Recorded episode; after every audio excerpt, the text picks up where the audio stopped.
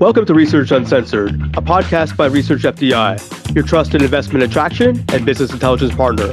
Join me, Bruce Tackefman, and my co host, Amber Hunter, as we bring you behind the scenes with economic development professionals around the world. We're going to find out the real stories behind the project wins and get to know some of the top players in the game today. We would like to thank the Next Move Group for sponsoring today's podcast. Next Move Group helps small to medium sized companies, communities, and organizations create economic growth through executive searches that assist economic development organizations with hiring quality EDO professionals. They also provide site selection services to manufacturers, in addition to a suite of products designed to help organizations be successful. Welcome to another episode of Research Uncensored. Joined today by my co host, Amber Hunter, and our special guest, the CEO of Consultant Connect and Southwest Michigan First, and the IEDC Chairman of the Board, Jonas Peterson. Welcome to the program. How you doing? Hey, Bruce. Uh, thank you so much for having me. Thank you, Amber. Uh, so great to be here. Thanks for the opportunity. It's a mouthful with all those titles, but I'm happy we spit been able to spit that out. it's a lot. Try and stay busy. Yeah. Absolutely. So obviously we've known each other for over over a decade. I know uh, you, unlike many other economic developers, you're your goal go, coming out of college was to become an economic developer. How did you decide that economic development was going to be your passion? Was going to be your profession of choice? Great, great question. Uh, and so happy to dive into that. But even before, can I just take a minute and and and just say uh, thanks for having me, Bruce. You are one of my favorite people in uh, in the entire economic development profession. Uh, you are making a massive impact. I love what your team is doing at Research FDI. I love how you give back. Uh, it shows, and it's just a pleasure to call call you friend. So thanks for having me, and and uh, happy to happy to dive in. So I'll make sure I say that, and then uh, and then to answer your well, question. I'm, bl- I'm, I'm, blushing now. Wow, yeah. so sweet, so nice. All true, all true. Um, all right, so you were asking like, how did I how, how did I get into the profession? Uh, I am. I'm one of those anomalies. So many people come into economic development from another career path. Uh, for me, I, I, I, chose it early on, and so you know my story is. Uh, um, it starts out at North Dakota State University. So I'm in Fargo, North Dakota. I'm studying agricultural economics. Uh, I'm supposed to take over the family farm. Like that is uh, that is the goal at the time. But uh, I, I, really don't know what I want to do with my life. Uh, and somehow uh, I get elected student body president at North Dakota State University, and it leads to experiences that absolutely changed my my life. Um, our university was building out a research and technology park at the time, and I met uh, a gentleman who was an economic developer. His name was Tony Grinberg. I doubt he even remembers me or the conversation, um, but he was so enthusiastic about the work of economic development impact on students, how changing how it's changing the uh, a region and the university, creating new jobs. At that point, uh, I I just had one of those epiphany moments. Uh, I remember thinking to myself, "This is incredible, and I can't believe you actually get paid to do uh, to to do that work." So I was I was hooked, uh, and I knew I wanted to be an economic developer. And really, at that point, from that point on, I've put all my energy into you know, education, training, trying to be the best uh, economic development leader I can, and have really been kind of blessed along the way and had some great opportunities. That's interesting. I, and you mentioned that you were an anomaly, but I think we're seeing more today that young adults um, going into university are aware of economic development. That's an, actually a career path that they can take. Do you have any advice for younger people that are considering it in terms of what programs to study or what to get into to kind of lead to a path in this industry? I love it. Uh, you, we have economic development is one of the most impactful, most rewarding professions out there. It just simply is. Um, but but I agree. Too few young people even realize that that it's an option for them to uh, pursue. This is improving. It's a, you know, there's some great programs out there at the college level. Um, you know, shout out to Penn State Oxford has a great program. Southern Miss, there's great tra- executive training programs at Harvard and Stanford and others. Um, so we're we're maturing as a as a profession. You know, my advice to you know young people or really anybody in the field that's kind of just getting started out, you know, start with IEDC. We've got incredible training programs. It's a great way to get a feel for the overall profession. Economic Development Institute is uh, awesome. And if you're really looking to shake things up, you want to challenge the status quo, kind of push your leadership capacity. Our, our team at Consultant Connect is relaunching a, a program around the next generation of leaders. That's uh, it, it is uh, very custom. It's a group of about 20, so it's kind of exclusive. Um, but look for that opportunity coming up uh, this fall. Excellent. I think you mentioned that you know that gentleman really spearheaded your direction into economic development. Um, I think mentorship is paramount, you know, in establishing the next generation of leaders. Would you have any advice for your colleagues in terms of telling them to embrace mentorship or telling young people to seek out a mentor?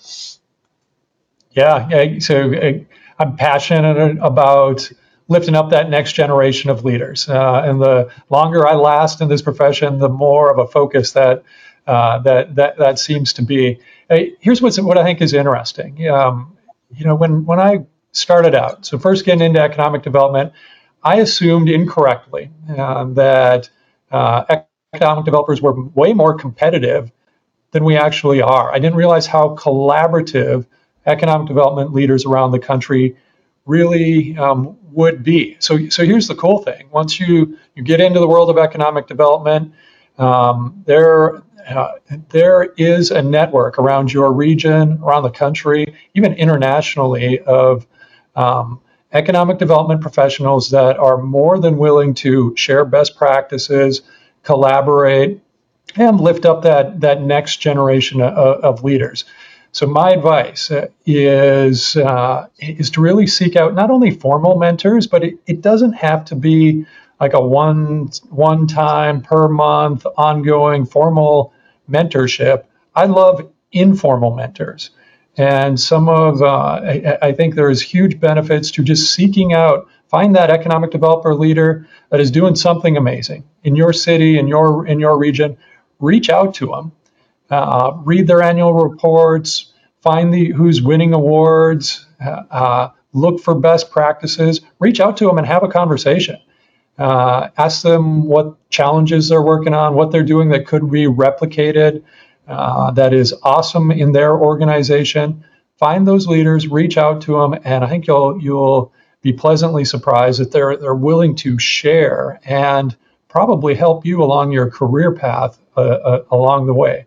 Um, so many people just love it when you reach out and want to help others uh, uh, along the way. It, it absolutely amazes me how generous our profession is.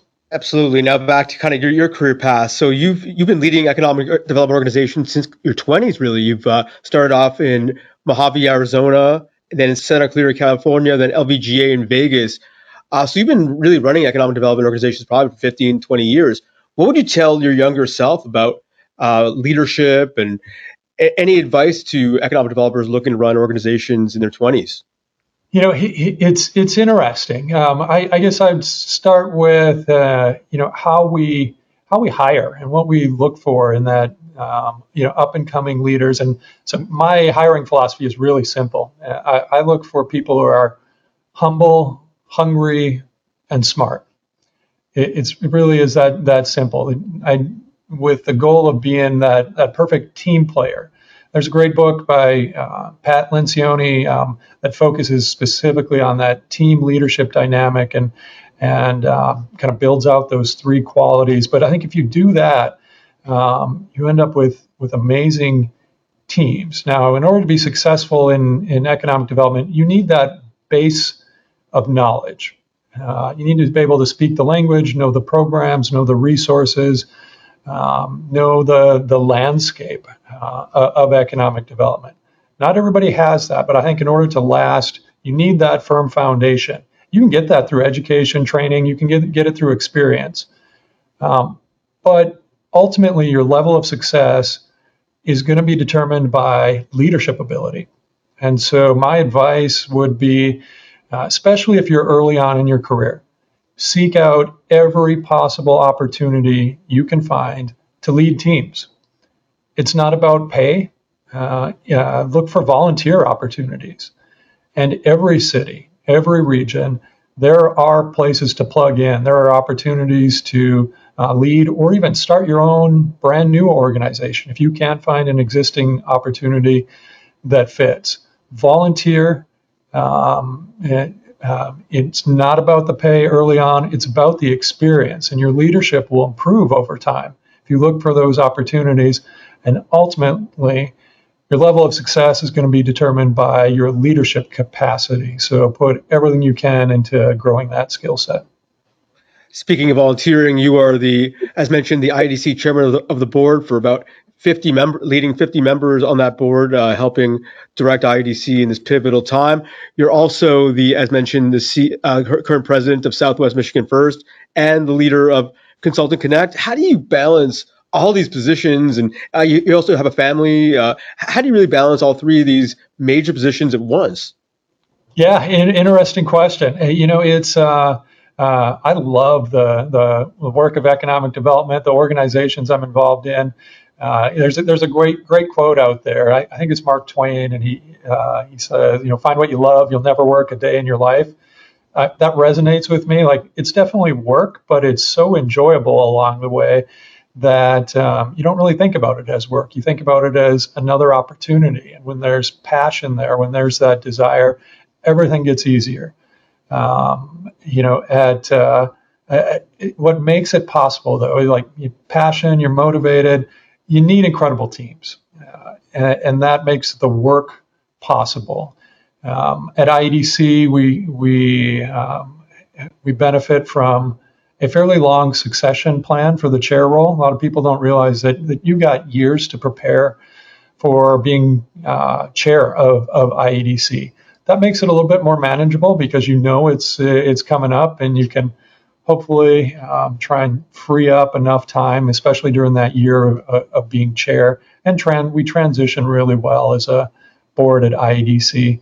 And then at uh, Southwest Michigan First, you know, just an incredible team. Uh, in fact, I, I, think it's the best overall uh, team that I've ever had the pleasure pleasure of working with and and for. They they make me look awesome, and our board embraces this idea of adding value not only in our market but through Consultant Connect around the country, and encourages participation and leadership roles in organizations like IEDC so when you have a really great support system, um, you know, it, it becomes easy to lead groups. And and hey, speaking of support system, um, my my family and really my wife Leah is my ultimate mentor. Uh, I, along the way, we got two great boys, Ethan and Lincoln, and uh, you try and balance it out the best you can. So they get. Uh, if I do have any free time, it sure uh, is enjoyed with my my family along the way, and they make it all worth it, all all all fun. So we try and find things we can all all do together, and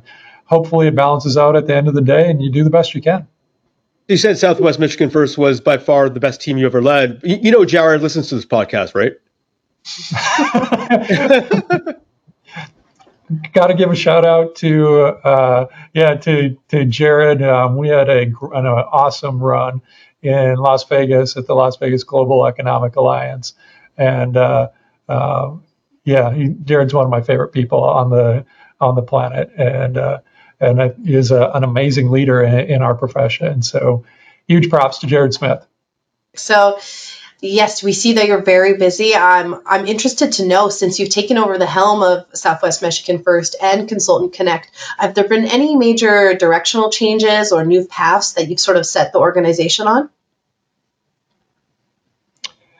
Well, I've got uh, just over a year in at Southwest Michigan First. We spent year one. Um, uh, we put a lot of time into building out a new strategic plan.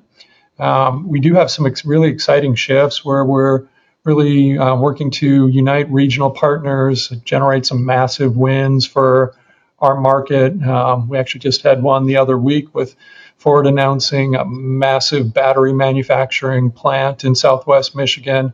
Um, there's more good news coming, but um, it was a lot of planning in, in year one for Southwest Michigan first. At Consultant Connect, uh, Carla, Nick, Cynthia, the, the team, they're absolutely crushing it. Uh, they keep growing and uh, have um, just a jam-packed schedule. A lot of it's already sold out for 23 of Consultant Connect events, but I will say, um, if you haven't signed up, um, take a look at Atlanta coming up this year for Economix. Um, and uh, it, yeah, exciting event coming up in November.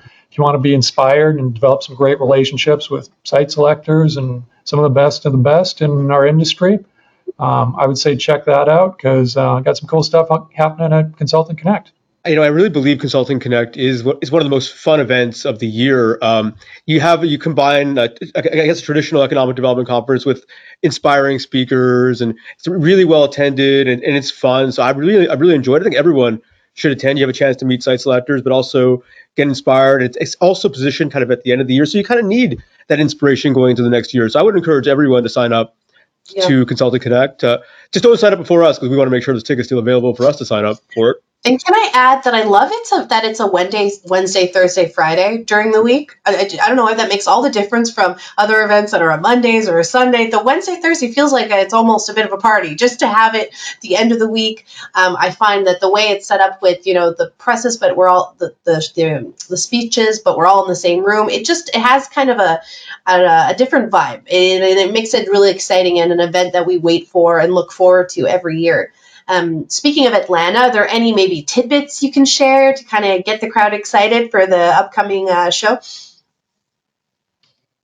Um, yeah, we got um, we do have some exciting plans this year. So we're going to be at uh, the Battery, home of uh, the Atlanta Braves. So we have amazing location.